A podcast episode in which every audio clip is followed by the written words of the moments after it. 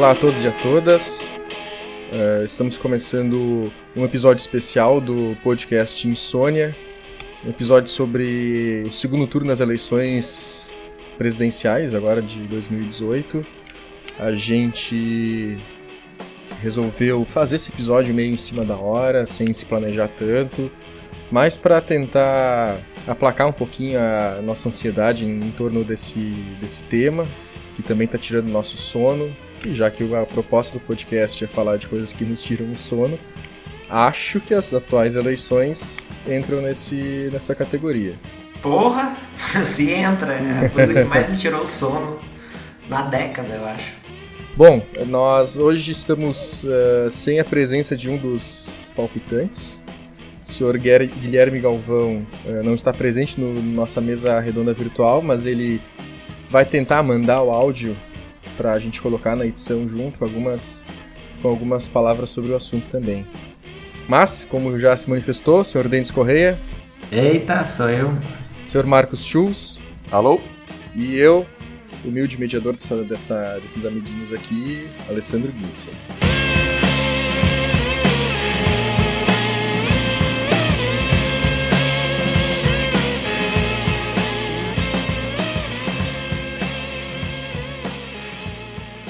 A ideia do, desse episódio é, se Deus quiser que ele fique menor, né, fique curto, né, Sr. Marcos? E, uh, e que seja útil para as pessoas que escutarem, né? Que a nossa ideia é, a gente bolou algumas perguntas que a gente vai responder. Eu faço a pergunta e cada um fala um pouquinho sobre ela. Uh, tentando refletir um pouco sobre o atual momento político e dando nossos pitacos, nossos palpites sobre o que provavelmente ou o que pode vir a, a ocorrer no cenário pós-eleição, independentemente de quem venha a vencer. Primeira pergunta que a gente bolou aqui, que a gente vai tentar responder brevemente, é: a democracia brasileira está mesmo em risco? Senhor Denis, Sim. o senhor acha? A democracia brasileira está realmente em risco? Tá, tá, com certeza. Não sei nem por onde começar, porque são tantos riscos, né? Eu acredito que a gente está vivendo talvez hoje um, um, cenário pior do que imaginado há quatro ou oito anos atrás em termos de, de risco à democracia. Me lembro a gente ler matéria no jornal de que a democracia brasileira está muito estabelecida, que é o período mais longo sem interrupções no sistema democrático, assim, eleitoral ao menos, né? E eu acho que hoje nós estamos vivendo um risco porque nós temos não só uma polarização, mas um, uma figura que. Um, um, novo poder político que questiona as eleições. Né? Ah, e de várias formas, né? Questiona o processo eleitoral, questiona fundamentos da, da democracia, como as, os direitos indígenas, de, de, as reservas indígenas, o, o direito à liberdade de, de política, como por exemplo ser comunista, né? Pois é. Por mais, por exemplo, eu não sou comunista, eu não... E nós temos um, um, um discurso hoje que é contra o processo eleitoral, os direitos básicos da Constituição de 88. E essa candidatura fala isso abertamente. Então é meio difícil você não aceitar que está em risco, né? Porque ela fala com saudosismo da época que não havia democracia, que é a época uh, autoritária no Brasil, não havia eleições, havia senadores biônicos, havia tortura, né? De um ponto de vista bem liberal mesmo, a democracia é liberal, né? Não pode conviver com tortura, né? Então acho que sim, a democracia está em risco. Senhor Marcos Chus, o senhor, o que o senhor acha? A democracia brasileira está mesmo em risco ou isso aí é mimimi? É, cara, é, é real, é, é fato. A democracia brasileira está em risco. Quem uh, não percebe esse risco ou não percebe que a democracia realmente está na berlinda é porque talvez tenha uma ideia do que é democracia bastante diferente da nossa. Né? Eles podem talvez questionar a ideia de democracia como um regime em que as pessoas se manifestam, onde há participação livre de ideias, de organização livre de grupos e da sociedade civil. Vamos dar um exemplo bem, bem básico de como existe a, a candidatura que nega o jogo democrático. Não há debate no segundo turno. Nós não temos debate. O segundo turno vai terminar e nós não tivemos um debate presidencial. Isso é fazer é. uma negação muito absurda, muito absoluta do jogo uh, democrático. Posso interromper claro, para falar algo que eu, que eu não tinha que eu não tinha lembrado, que é o ataque à imprensa também. Isso é. E aqui eu acho que vocês são são testemunhas desse meu. Eu sempre tive muito receio de, do, dos, dos planos, por exemplo, do, do PT, que muito se falou e nada se fez de regulamentar a imprensa. Eu acho que tem que ter uma regulamentação, é claro, mas eu sempre falei isso. Você, ela ter sendo parcial ou não, ela é um, um, tem um poder ali, tem uma parte. E eu acho que a candidatura do, do Bolsonaro, por exemplo, ela tem um ataque sistemático à imprensa, dos mais sujos. Tudo que se fala é porque recebe dinheiro do governo. Claro é porque são comunistas, é porque. E esse ataque à imprensa é outro sinal que. Não estou falando de democracia bolivariana, estou falando de democracia liberal uh, das mais tradicionais, norte-americana, europeia. Você não pode atacar a imprensa desse jeito, sabe?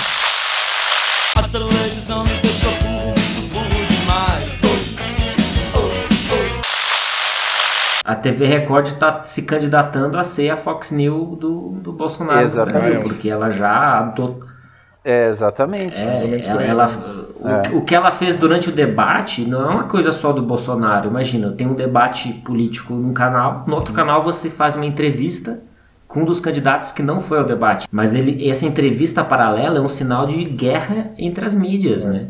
E uma mídia que adota uma postura de um candidato, de apoiar um candidato. Exatamente. Sabe? A imprensa não precisa fazer um papel de apoio ou de defesa ou de ataque mas a imprensa geralmente é o espaço onde as coisas são discutidas, onde tu tem a possibilidade de ter visões diferentes. E o que está se entrevendo aí para o nosso futuro, aí, caso se confirme a eleição do Bolsonaro, é que a gente não vai ter mais esse espaço pra, com margem para discussões. Ou é ou não é.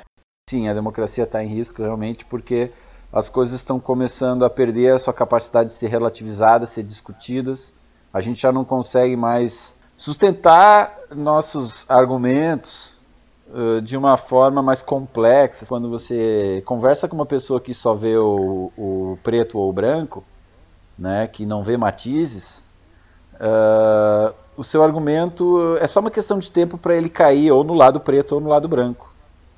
É, então, se você começa a complexificar demais, a dizer, veja bem, tem vários lados, tem várias perspectivas para essa questão, sabe? Qualquer coisa Sim. que você discutir, ela vai cair ou no lado branco ou no lado preto, e essa polarização a gente sabe bem como funciona. E aí acabou-se o espaço para a gente ter realmente uma pluralidade, uma sociedade com várias visões. A gente vai entrar realmente dentro daquele ufanismo ame-o ou deixe-o que uh, marcou os anos Sim. 70 no Brasil. Né? E tu, Alessandro, o que, que tu acha? Tu acha que a democracia brasileira está mesmo em risco? Acho, acho sim, né? Principalmente pelo fato dela ser muito jovem, né? Ela tá. As instituições ainda serem frágeis, né? Ao contrário de que até alguns juristas e advogados aí dizem, né? Infelizmente as instituições ainda são frágeis. Eu costumo dizer nas minhas aulas que é, dizer que brasileiro não sabe votar tem sentido, porque foram muito poucas eleições democráticas no Brasil, né? A gente pode de cabeça falar alguns, né? A Primeira República, aquelas eleições não eram democráticas. Depois da Revolução de 30 até, até 45 também não eram. Depois tu vai ter uma eleição pro Dutra, uma pro Vargas, uma pro Juscelino, uma pro Jânio Quadros, e aí tu já vai pra Nova República, tu já vai pra Collor, vai pra FHC, Lula e Dilma. Pronto. É isso. A democracia brasileira é isso aí. É. Entendeu? É uma criança que mal Sim. aprendeu a caminhar. E ela tá tropeçando e em vez de ajudar, em vez de ensinar essa criança a caminhar, vão dar uma rasteira nela, basicamente, né? Então é mais por isso, né? As, as instituições elas são frágeis, então por isso que mas assim, a, ó, democracia tá é, em risco. Tu vai dar uma rasteira na criança, mas ela vai cair atirando.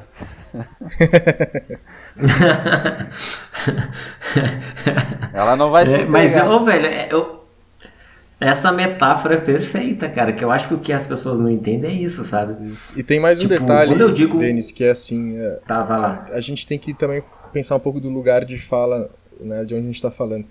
A gente vai sofrer, obviamente que a gente vai sofrer com a, uma possível é, falta de democracia.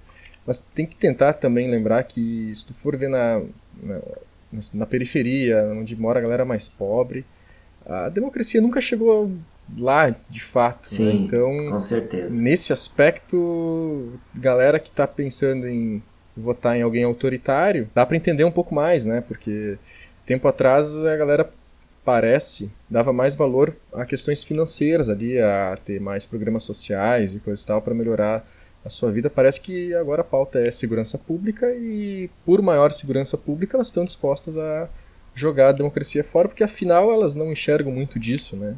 No seu dia a dia. Sim. Sim, elas não veem a democracia no, no dia a dia delas protegendo-a. Então, por que proteger a democracia, né? É. A democracia brasileira se enraizou muito pouco ainda. Então, qualquer ventinho aí, a árvore cai. Não, e, e, essa, essa metáfora do, do cair atirando, só porque eu queria aproveitar ela, porque quando eu, eu penso no risco da democracia, eu não estou falando necessariamente de, de de Bolsonaro, ou, não é uma pessoa só, sabe? Não é essa pessoa. Ela é, já, já, já ficou muito maior que isso. Quando o Alessandro fala, por exemplo, da periferia, é um discurso de repressão, de, de ódio ao vizinho, ao inimigo, a essa pessoa, esse comunista, esse uh, gaysista que vai chegar e vai invadir, vai roubar e você não pode fazer nada. Uh, esse, essa cultura de ódio, ela, vamos supor, talvez a democracia que vai ser mais atingida não é a nossa, sabe? Como o Alessandro falou. Sim. Não é a da classe média, mas a da periferia mesmo, que vai ter uma polícia mais repressora, ou que vai ter menos. vai ter um, um ajuste financeiro mais rígido, que vai fazer com que ela lute, trabalhe 15 horas por dia, 14 horas por dia para sobreviver. Então, que tipo de democracia é essa, né? Se você não tem tempo nem para respirar, se informar o, pode cair e vai cair atirando, sim, sabe? Sim. Vai cair atingindo muita gente. Atenção, está no ar a Rádio Libertadora. Atenção, está no ar a Rádio Libertadora. Atenção. Uma vez eleito qualquer um dos dois, Bolsonaro ou Haddad, uhum. eles. Uh, nossa segunda pergunta, inclusive, esse presidente terá legitimidade para governar? porque a questão é que os dois lados eles questionam o processo eleitoral. Do lado do Bolsonaro, dizer que as urnas uh, são fraudadas é comum. Do lado do Haddad, do PT, é dizer que a eleição é ilegítima por, pelo, pelo ex-presidente Lula não poder participar. Uh, como é que você acha que isso vai pode se dar, cara? É pepino.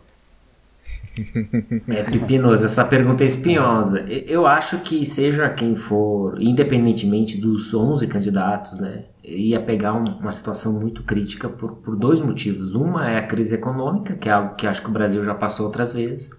Outra é essa crise de, de representação política mesmo, né? Sim.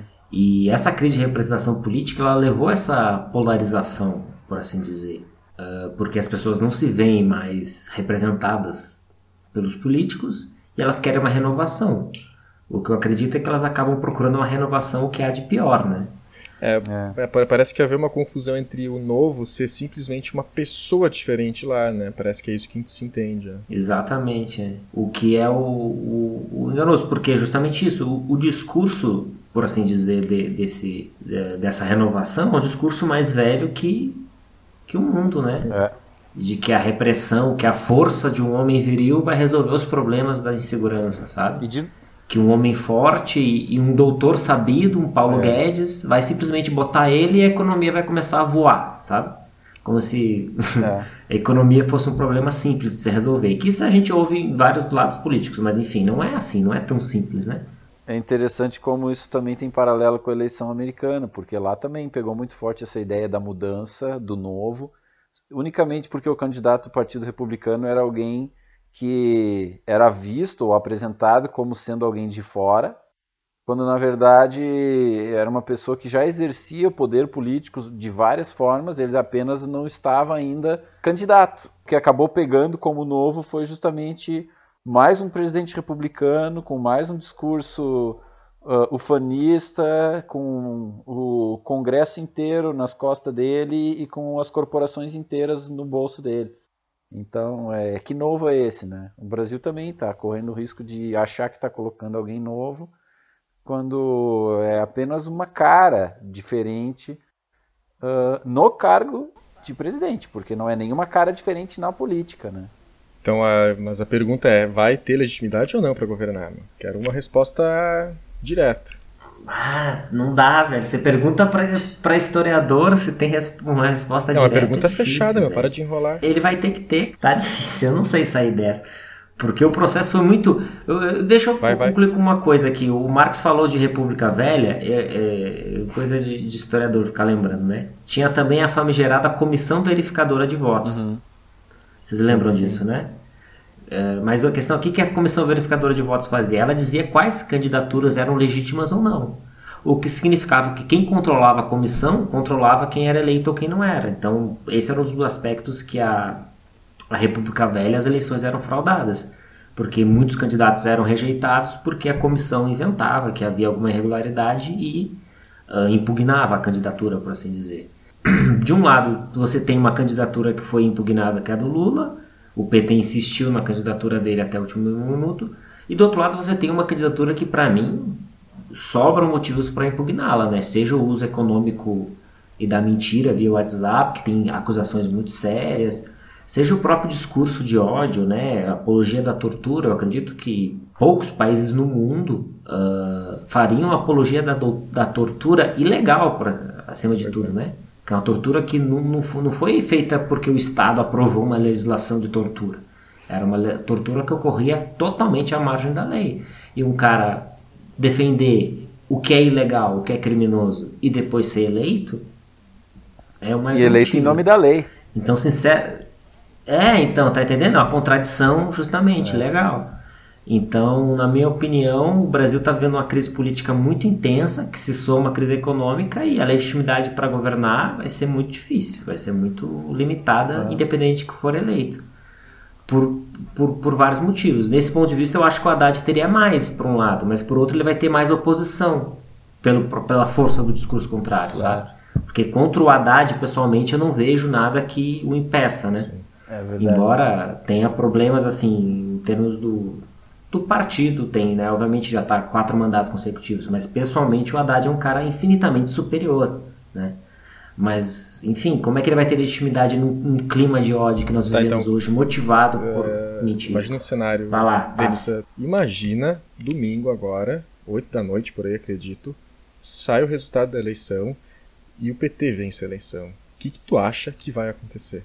Cara, eu acho, não sei, velho. Eu acho que, que o Congresso vai tentar impeachment ele. Não, Na primeira antes, oportunidade antes do que Congresso. Tiver. Não, eu tô falando no domingo. No domingo eu tô falando.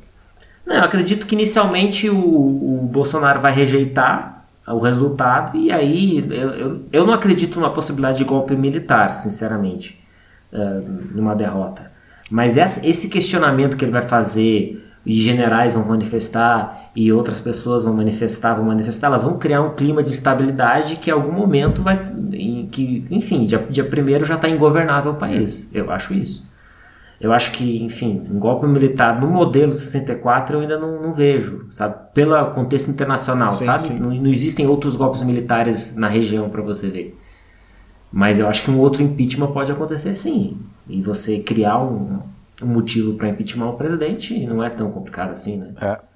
Eu só queria lembrar que o, responder essa pergunta, se o presidente vai ter legitimidade ou não para governar, passa necessariamente pelo nosso judiciário. Porque, em primeiro lugar, é o Tribunal Superior Eleitoral Chama o Gilmar. teria que chamar para si a responsabilidade sobre a lisura do processo. E eu não vou ficar lembrando aqui os vários exemplos, mas, cara, passou longe dessa eleição ter sido uma eleição tranquila em termos de uh, o que está previsto na lei eleitoral. Para é, falar pouco, né? Vamos falar pouco.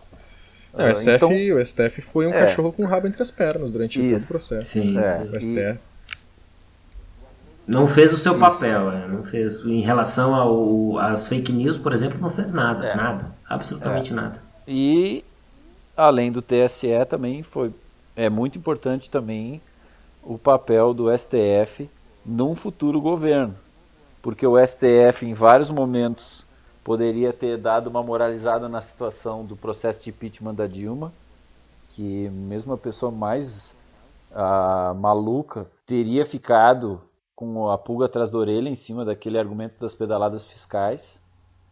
E sim, mesmo sim. assim o processo foi até o fim, com o Lewandowski lá presidindo a sessão no Senado, inclusive. Então o nosso STF, ele, de certa forma, joga conforme a correnteza política e a tendência do momento. Isso a gente já percebeu. Quer ver um, um exemplo de como faltou moralização? Pô, se tu discursa em nome do Ustra, numa votação, uh, e, e, e, tu recebe uma, uma sanção, uma punição, se aquilo é visto como uma coisa sim, grave, sim. a gente não ia ter hoje o movimento sim. Ustra Livre e pessoas de 15, 16, 17 anos uh, comprando o livro do Ustra, uh, lendo ele como livro de cabeceira e indo para a manifestação segurando cartaz dizendo Ustra Vive, comprando camiseta dizendo Ustra Vive. Então, assim, o papel do STF é fundamental.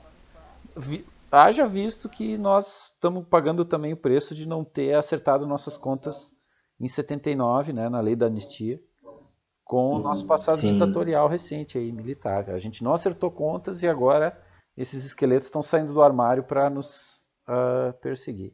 Presentemente eu posso me considerar um sujeito de sorte, porque apesar de muito moço, me sinto são e salve forte. E tenho comigo pensado, Deus é brasileiro e anda do meu lado. E assim já não posso sofrer no ano passado. Tenho sangrado demais, tenho chorado pra cachorro. Ano passado eu morri, mas esse ano eu não morro. Tenho sangrado demais, tenho chorado pra cachorro. Então, a próxima pergunta que a gente queria discutir aqui, não, não ser só o Alessandro que é o perguntador maluco, né? O que, que a gente pode esperar do novo Congresso eleito, né, cara? Tipo, dessa coisa que foi eleita aí, como sempre, é eleita uma coisa bem ruim, né? E aí eu deixo aí na mão dos palpitantes responderem. Vai lá, Alessandro, Cara, eu, responde primeiro. Eu, esse congresso ele conseguiu ainda ser mais conservador do que o próximo congresso agora, que foi eleito agora, ele consegue ser mais conservador do que o congresso eleito em 2014, né? Já foi feia a coisa lá. Que já era bem ruim, né? Já era bem ruim. E isso também vem do fato de que a galera não presta lá muita atenção quando vota para deputado, né? E isso é um cargo, é um cargo bem importante também. O senador também. Mas enfim, o fato é que tem esse partido novo, que é um, não é novo, mas é acendeu agora, tem mais de 50 deputados. O PSL. Mas, é, o PSL, só que ao mesmo tempo, cara, eu acredito que esses caras possam vir a ser devorados pelos lo Sim. lobos lá de Brasília, né? Que tem macaco velho lá, né? E Sim. esses caras chegando lá de sangue doce, achando que são os bambambam. E, e Brasília, e Brasília caminha do seu jeito, né? Então, nesse aspecto. Vocês viram a, a frase do Renan? O meu xará é. Renan, o grande mestre Renan Calheiros? É. Ele disse que vai levar seis meses para o governo começar a fazer água. acredito, cara, acredito. Ele não costuma errar, é. Isso me preocupa muito, porque daí qualquer governo eleito aí, né? Mais provavelmente o governo Bolsonaro eleito, né? Mas porque a gente tem no Brasil agora, até a gente pode ver aí os indicadores econômicos, bolsa de valores e dólar, deu uma melhorada muito em função de capital especulativo. Quando esse governo começar a fazer água e esse capital especulativo, que é volátil pra caramba, começar a ir embora, isso vai dar uma treta, isso vai dar um problema é, para a economia sim. brasileira bem grande. E o governo vai precisar ser forte para reverter isso, né? E é bom tu lembrar, é bom tu lembrar de capital especulativo porque existem vários motivos que fazem o investidor ser atraído para um país num determinado cenário. Um deles é realmente a promessa de maior liberdade para investimento, maior liberdade para negociatas e maior juro para rendimentos, que é Isso. o que o Paulo Guedes promete. Agora tem uma coisa que afasta investidor isso no mundo inteiro, é instabilidade política e porra louquice legislativa. Exatamente. Isso afasta investidor. Então, assim que, que o pessoal se dá conta de que a equipe que o Bolsonaro montar não só não vai ser uma equipe técnica, uma equipe com diploma, uma equipe isenta, como provavelmente vai ser montada por uma, uma penca de malucos. Quer dizer. Marcos, é, um parênteses aí, cara. Faltam quadros PSL. Eles Isso. não têm gente é. suficiente. Qualquer um que, que se aproximou do Bolsonaro durante a campanha, a possibilidade de ganhar um ministério é grande. É grande, né? claro que é. Olha só a quantidade de gente que o voto Bolsonaro varreu para dentro do Congresso, dessas pessoas do PSL que a gente nunca viu. Quem era uh, Valdir? Cara, eu não sei nem o sobrenome do candidato que está lá disputando o segundo turno a governador do, do Rio de Janeiro. Pra ter uma ideia, eu não sei o nome do cara. O cara não, é, nada, é Wilson Witzel. Isso, Valdir. Wilson. Wilson, isso, Wilson. Cara, quem era Wilson na fila do pão uh, seis meses atrás, entende? Então, esse oba-oba, ele cria oportunidade para quem grita mais alto. Então, para mim, eleito Bolsonaro, essa galera vai ter a sua vez. Eleito o Haddad e o PT, essa galera vai ter a sua vez vezes 10. Quer dizer, essa coisa de, de, de, de Brasília ter o seu jeito de, de andar, provavelmente vai se impor sobre uh, um cenário em que Bolsonaro é eleito. Agora, no cenário Sim. em que PT é eleito, o antipetismo vai rolar forte, a paranoia anticomunista vai rolar forte, e quem gritar mais alto, quem fizer mais barulho, vai continuar uh, dominando as manchetes. Então, esses uhum. caras são reforçados caso chova, caso não chova. Eu, para terminar, o que eu estava dizendo ali sobre o legislativo federal, cara, basicamente eu acredito também que um possível governo Bolsonaro vai precisar mostrar muita força nos primeiros meses uh, e vai jogar essa força basicamente sobre as pautas morais, que é sobre as quais ele alicerçou a campanha Sim. dele. Sim. Então, aquelas coisas que nós discutimos nos nossos programas, escola sem partido, uh, hum. ideologia de gênero, Uh, essas coisas uh, vão, vão passar, cara. E por, uhum. Estatuto de Desarmamento vai, pode cair, ainda mais são questões morais que não envolvem questões mais complexas relacionadas à economia. Então sim, ele, vai, ele tem grande apoio. Isso aí eu acho que vai ser um, um trator, cara, nos primeiros seis meses nessas pautas. Porque essa é a resposta que ele pode dar, né? É uma resposta é, moral, conservadora. É a única porque economia resposta, né? não é economia é uma coisa que, que, que depende de, de e ainda mais internacionais. Ainda mais se a economia não vai bem, né? Se ela não, se ela entrar ah, no é. buraco, essas pautas cara, vão ser jogadas na cara da galera A economia não vai bem, sabe? Isso é fato. tipo, é, eu acho que independente, independentemente de quem for eleito, a economia não vai se recuperar tão rápido assim, sabe? Sim. E, e, e aí eu acho que vai restar para essa pauta conservadora, certamente, né? E a gente já viu recentemente que a capacidade dos ratos de abandonar o barco no momento é ruim. rápido, né? os caras são é, ligeiros. Os caras são ligeiros, cara. É rápido, é rapidinho. É, e, e é inerente, esse é o problema de uma renovação que acho que é desejável da política brasileira, que acontece da pior forma possível, né? E é inerente ao, ao processo, porque eu estava fazendo os cálculos aqui, né? De, o próprio Bolsonaro tem uma fala de que o, a, o salário mais verba de gabinete é 500 mil reais por mês. esse, um partido que tinha um candidato eleito agora tem 51, entrou 25 milhões legais, sabe? Para uma galera montar a estrutura, sabe? Sim. Eles podem fazer água, virar nada, né? Uhum. Ou, eles podem, ou eles podem simplesmente querer mais e mais e mais dinheiro, como é comum na, no sistema político brasileiro. É. O que eles vão fazer com esse poder econômico todo?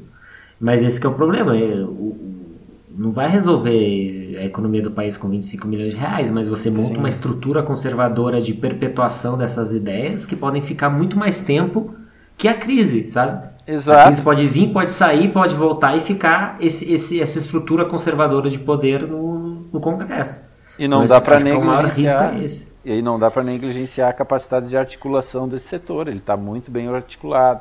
Só que assim como ele se montou numa velocidade da luz, ele também pode desmontar. E eu, eu, insisto. É, mas ele, questão... ele vai des desmontar o partido, mas essas pessoas vão, vão se agregar em outros partidos, elas ah, não sabem. É, mas eu vejo assim. Eu uh, tipo, o Cunha era um grande articulador. Ele tinha um monte de sim. coisa funcionando da, na, no aceno dele. Ele acenava e a coisa se materializava. Eu não sei se os articuladores da campanha do Bolsonaro são pessoas de, uh, de mesa, de, de, de realpolitik, de estar dentro da Câmara, de estar dentro do sim, Senado sim. e fazer aquela articulação dentro desse espaço. Eles é, me parecem muito mais quando... pessoas Sim, fora do mundo é, político. Mas foi, que eu, foi o que eu tentei dizer antes, quando eu acho que Brasília vai devorar esses caras, né? E aí que tá, a gente espera do PMDB salvar a gente, essa é a questão. então, ou seja, nós estamos fudidos. Que loucura. Não, eu, eu espero que sirva de sinal para uma reorganização de um, de um, campo. Quando eu digo esquerda, eu estou dizendo social-democracia, sabe? É. Coisa básica, assim. Que tente se reorganizar. É muito difícil, porque tem muitas brigas internas e o próprio PDT, por exemplo, do Ciro é uma caixinha de surpresas nos estados, sabe? PSB também, cada estado é totalmente independente, sabe? Então os partidos não têm uma unidade nacional, isso é muito prejudicial para você pensar o que vai ser esse congresso, né? Mas eu espero que haja uma reorganização das esquerdas, que pare algumas brigas e que a gente monte um, uma pauta que volte a discutir coisa, que volte a discutir política, né? Porque não se discute política mais no Brasil, se discute ódio. Política não se discute. E agora puxando né, para o nosso, nosso campo. O que, que vocês acham, cara, que, que vai ser o futuro da filosofia e das ciências humanas depois dessa eleição? A gente tem dois cenários, cara. A gente tem um cenário em que vão existir garantias para pesquisa. O que eu estou querendo dizer com garantia não é financiamento de pesquisa. Uh, eu estou falando de garantia assim, ó. As pessoas vão poder pesquisar, as pessoas vão poder fazer congressos, as pessoas vão poder falar sobre aquilo em aula, que é o cenário do Haddad sendo eleito. Isso não significa que nós vamos ter a, a década anterior de volta. Isso não significa, segundo né, a, o mote da campanha, que o Brasil vai ser feliz de novo.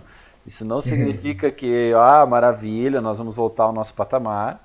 Isso só significa que a uh, liberdade de pesquisa, de aprendizado, de discussão vai se manter. Até porque é muita paranoia né, dizer que a regulamentação da mídia prevista na, na, na campanha do, do Haddad seja mais do que simplesmente continuar o Brasil do jeito que os últimos 15 anos foram. A gente teve quatro sucessivos governos do PT e não houve o mínimo sinal de censura da imprensa, não houve o mínimo sinal de que as pessoas não podiam ir para a rua se manifestar, não houve o mínimo sinal de que as universidades não podiam ter liberdade de criar os eventos e pesquisar sobre o que quisessem.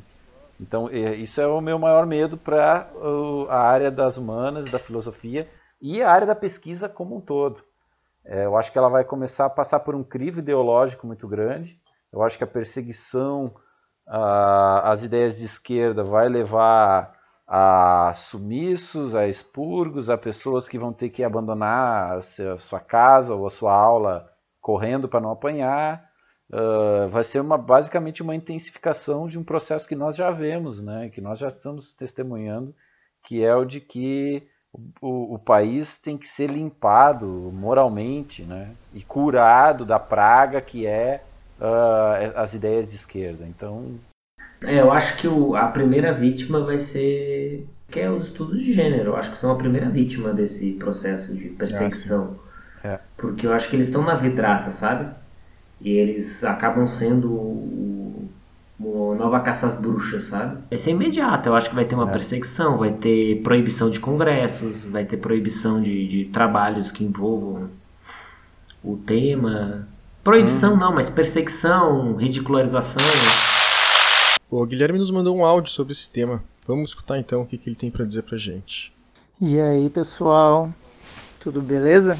Uh, infelizmente eu não vou poder participar uh, ao vivo do, do debate com vocês dessa vez, né? Porque eu estou viajando, estou no, no encontro da Associação Nacional da Pós-Graduação em Filosofia mas eu vim aqui deixar um, um, recado, né, sobre essas eleições. O que está me tirando sono e me preocupando nessas eleições é o fato de que tem uma candidatura que passou a, a campanha toda difundindo notícias falsas e relativizando fatos. E a minha preocupação, ela vai ao encontro de como que as ciências humanas e a filosofia vão ser tratadas num governo onde os seus apoiadores e o seu candidato relativiza fatos e espalha mentiras. Porque nas ciências humanas e na filosofia a gente não trabalha com com uma exatidão matemática, por exemplo, né? Para quem trabalha nessas áreas fica mais difícil ainda demonstrar os seus argumentos e demonstrar a correção de seus estudos para pessoas leigas e para pessoas mal intencionadas. Enquanto na matemática o 2 mais 2 é sempre 4 e mesmo um mal intencionado não consegue mudar isso, o discurso filosófico, o discurso sociológico, o discurso histórico, ele parte de outro tipo de prova, é uma prova argumentativa, né? Prova que vem do discurso, do discurso racional, mas que não é tão facilmente percebida como um 2 mais 2 igual a 4.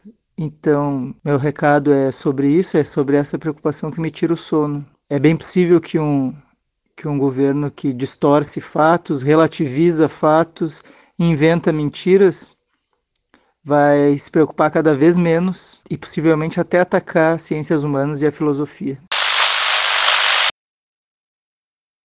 Bom, vamos passar para o nosso próximo tópico e o último, né? Desafios da escola para os próximos anos.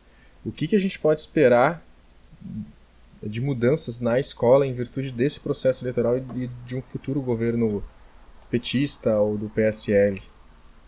Senhor Denis, o que, tu acha?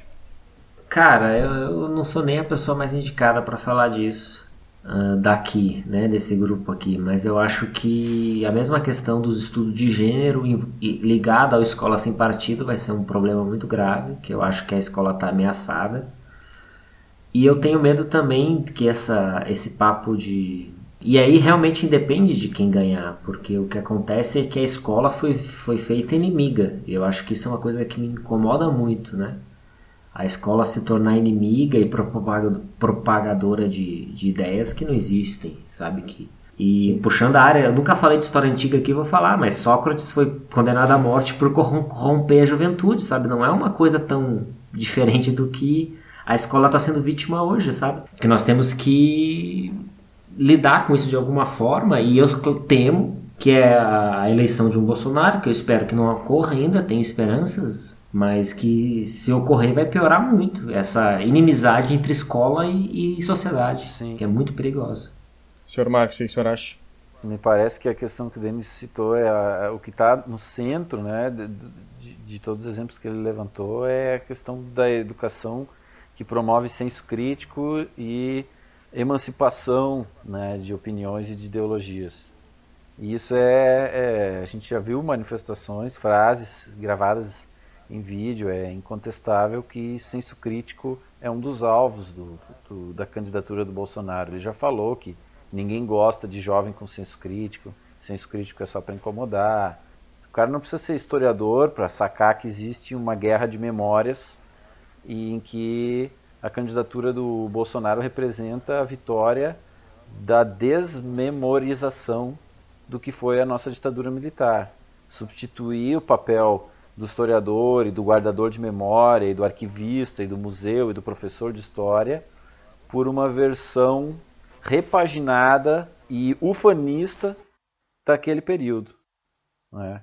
Então, isso, isso eu acho que a gente pode esperar na escola uh, bolsonarista, vamos dizer assim, na visão de escola bolsonarista que eu espero que nunca se concretize. Além do ataque a toda a discussão sobre gênero, sobre emancipação feminina, sobre direitos iguais, sobre laicidade do Estado e, e todas essas questões também que o Denis citou, uh, eu acho que o que a gente pode esperar é uma, um aumento da vigilância ideológica dentro de sala de aula e um aumento do aparato estatal que vigia, julga e pune uh, professores uh, pelas suas, uh, vamos dizer assim, discrepâncias com a visão de Estado do governo. Se o governo tem uma ideia do que o Brasil deve ser, quem está junto não vai ser incomodado. Quem de alguma forma não estiver junto vai ser visto como um inimigo interno, vai ser tratado como um inimigo de Estado e vai sofrer inclusive violência agressiva, psicológica, verbal dentro de sala de aula. Eu vou botar a discussão em um outro aspecto. Eu também concordo que a escola vai ser uma prioridade para, governo, para um possível governo Bolsonaro. Por todos esses elementos comentados. Mas tem uma questão que envolve uma questão financeira. O Fundeb ele acaba em 2020. Isso é uma coisa que não está sendo muito falada. E o Fundeb lá em 2007, quando ele começou, ele foi montado de um jeito que não é muito fácil roubar dinheiro do Fundeb e toda a educação brasileira está alicerçada nisso. Então, ali, o que, que vai acontecer? O que, que o próximo governo vai fazer com relação a isso? Vai simplesmente renovar, Sim. manter nos mesmos termos? E o poder que essa próxima gestão vai ter uh, nesse aspecto pode realmente mudar de uma forma uh, gritante como é que é a educação no Brasil. Vamos encerrar por aqui? Vamos, né? A gente tentou ser mais positivo, mas tá difícil. Não, não, não. Eu vou ver se a gente coloca uma musiquinha mais animada para acabar, para deixar o clima lá em cima, como diria. Né? É. A impressão que eu tenho é que a, a gente está sendo pessimista porque a gente está falando muito assim, uh, extrapolando tendências caso o Bolsonaro seja eleito. A gente pega tendências é não... e extrapola elas para um, uma projeção, né? Mas uh, tudo bem factível, né? Nada absurdo. Não, é, quando eu digo extrapola é porque a gente está, de certa forma, assim, fazendo futurologia. Muita coisa pode não ser como a gente está imaginando, uh, mas uh, uma coisa que é certa é que nenhum de nós está sendo muito otimista, porque acho que a gente já, no fundo, no fundo, não confia mesmo que seja possível o Bolsonaro não ser eleito, né? Eu acho que a candidatura Isso. do Haddad realmente é vista por nós aqui nessa conversa como uma quase uma impossibilidade. A gente quase nem fala dele porque é, é quase dado. Né? Mas estou envergonhado com as coisas que eu vi. Mas não vou ficar calado no conforto acomodado, como tantos por aí. É preciso dar um jeito, meu amigo. É preciso dar um jeito, meu amigo. Descansar não adianta quando a gente se levanta quanta coisa aconteceu. Bom, encerrando aqui o nosso programa, a gente bolou alguns tópicos de, de que cada um de nós vai manifestar a sua, a sua opinião de forma rápida, né? De forma rápida. Vamos lá então. Senhor Marcos, um absurdo com relação a essa eleição. É o elogio da tortura e da ditadura. Senhor Denis. Porra, roubou o meu, cara. Ah, fake news. Fake news. Fake news usada como, como plataforma de campanha. É. O meu absurdo mesmo é aquela imagem daqueles carinhas lá com a placa da Marielle lá quebrada. Ah, os caras, e os caras, se ele, os caras se elegeram, velho. Ah, Puta merda. É, não, aquilo, é aquilo ali, meu, embrulha o bagulho. Cara. É. Só que aquilo lá pode ser o próximo ponto. O fundo do poço, senhor Marcos. O fundo do poço é. Porra. tá, deixa eu falar. Fala dele, fala é dele. Alexandre. Alexandre Frota, deputado federal, velho. Quer mais fundo do poço disso, cara? Ministro da tá... Cultura? Ah, velho, é muito fundo do poço. Não tem, não tem. É.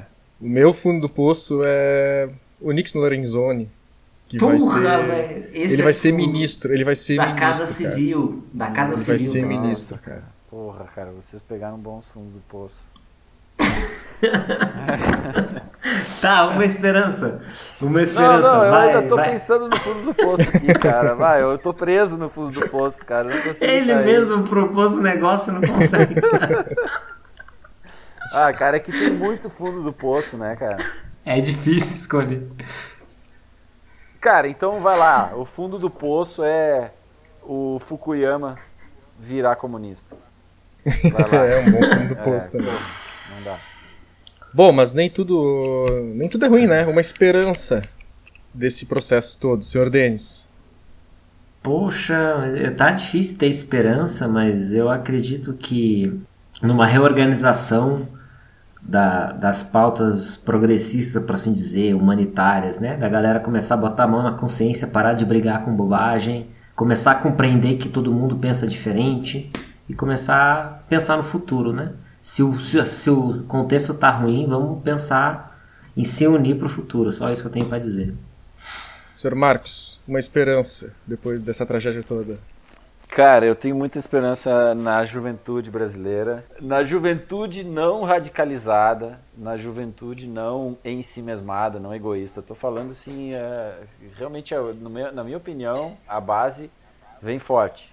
A juventude brasileira, ela é foda, mas primeiro, ela, parte dela tem que acordar, tem que ser trazida de volta para a realidade, sabe? Porque eles estão uma parte dela tá tá bem perdida. Bom, uma esperança, eu acredito, cara. Eu tenho muita esperança que a esquerda comece a fazer trabalho de base novamente. Deixou isso de lado, né? E talvez daí tenha vindo tanta merda. Enfim, a gente precisa de alguma forma, uh, o que se discute tem que chegar na. tem que ser discutido com as pessoas ali na cara a cara, meu. Não fazer palestra o caramba só. É falar com as pessoas, falar com as pessoas. A esquerda esqueceu de falar com as pessoas faz um bom tempo. Se em algum momento a comunicação do pessoal daqui falhou, vai pagar o preço. Porque a comunicação é algo. Se não está conseguindo falar a língua do povo, vai perder mesmo. Um lado bom, Denis. Ah, o pessoal dobrou a bancada dele e eu acho que o pessoal tá, deu uma repaginada boa nos últimos tempos aí, do Jean Willis para cá, e eu espero que ainda representa algo interessante aí na, nessa, nessa, nesse primeiro turno. Senhor Marcos, um lado bom disso tudo. Possibilidades de uma frente ampla ou de uma união em torno dos setores uh, democráticos, defensores da social-democracia, do Estado de Direito. Acho que uh, o perigo Bolsonaro que é visto no mundo inteiro, ele fez muitas pessoas do mundo inteiro finalmente concordarem, pessoas que nunca nem estavam nos, no, na, nas mesmas notícias, nos mesmos jornais, na, na mesma boca da mesma pessoa, sabe? E essas pessoas de repente começaram a ser vistas como parte de algo em comum. O meu lado bom pode parecer um pouco uh, incoerente ou paradoxal, mas toda essa galera, dá para até dizer, né, tantos fascistas saindo do armário. O preconceito no Brasil sempre foi uma coisa muito enrustida e muito difícil de combater até por causa disso. Eu acho que agora as coisas estão bem bem definidas e é, é mais talvez mais fácil de traçar até estratégias de que fazer com relação a tudo isso, né? Não é mais aquele racismo velado, aquele preconceito velado. As pessoas não têm mais medo de falar. Isso não é legal, mas a partir disso dá para fazer muita coisa, eu acho. Então, Marcos, tem alguma coisa que tu mudaria para que não tivesse acontecido nessa eleição? Sim, as mortes por motivo político e a facada ao candidato Bolsonaro. Ah, a facada, né? A facada, facada, em primeiro lugar, porque é violência política. É, facada é uma coisa que tem que ser condenada sempre contra quem quer que seja. Todos os candidatos na época se movimentaram para condenar a facada. E em segundo lugar, porque a facada, uh, de certa forma, permitiu ao Bolsonaro ele captar uh, um certo capital político, captar até votos, criar um papel de, de vítima, que eu acho que acabou bombando ainda mais a candidatura dele, que é, bizarramente, a candidatura da facada. Né? É a candidatura é. de quem impunha a faca. Então a facada foi um desastre completo. Teria que ter sido apagada da história essa facada. Denis, alguma contribuição nesse aspecto? O impeachment não precisava ter acontecido porque o cenário seria totalmente diferente e se não tivesse tido golpe eu acho que nós estaríamos numa situação melhor. É isso. E alguma coisa que vocês acreditam que deveria ter acontecido mais vezes durante esse processo eleitoral? Ah, meu, mais GIFs do Ciro Gomes, cara. Mais vídeos do Temer. Mais vídeos do Temer. ah, é mesmo. É. Vídeos do Temer jogando a merda no ventilador. Falando. Puta, nem Netflix faria melhor, né, cara? É, nem Netflix faria melhor. Bah. É verdade. Momento mais ridículo, Marcos. Eu vi um vídeo do- da galera imitando robô para dizer que eles são os robôs do Bolsonaro. Eles faziam uma linha e iam e se mexendo que nem robô, assim. Imagina a tua tia, sabe? Tentando imitar um robô, toda vestida de verde e amarelo, olhando pra câmera e dizendo: Eu sou um robô do Bolsonaro. Ah, cara, isso é, isso é muito ridículo, cara. Nossa, isso é. Passa. Denis, momento mais ridículo. Porra, eu me confundi agora. Eu tinha pensado num, mas eu acho que. Eh, qualquer um que o Bolsonaro tá falando. Não, esse, esse Ah, é a um- gente, mas a gente ri dele, cara. Isso aí é, tá errado, cara. Desde, É. desde o início foi motivo de piada É. e isso aí só alavancou o troço. é, não, é, mas é. Eu não, não sabia o que falar isso. Cara, então deixa eu te ajudar. Eu vou, eu vou te dizer o momento mais ridículo e eu vou me redimir do meu e ainda vou te ajudar com o teu. É, Eita, é a ler três palavras na palma da mão no meio de um debate presidencial. e uma delas ser Lula. Isso é muito ridículo. Tá, tá.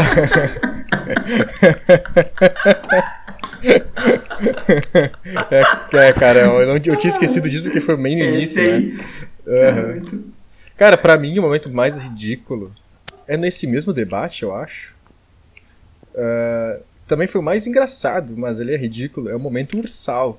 Porra, Cabo- bem lembrado, eu tinha É, esquecido. Cabo da Ciolo falando, falando da Ursal. Aquilo é impagável. Eu lamento muito não ter visto isso ao vivo, cara. A cara, a cara do Ciro, cara. A cara que o Ciro faz é muito Cara, eu ia, ter um, eu ia ter um troço, cara, se eu visse isso ao vivo, cara.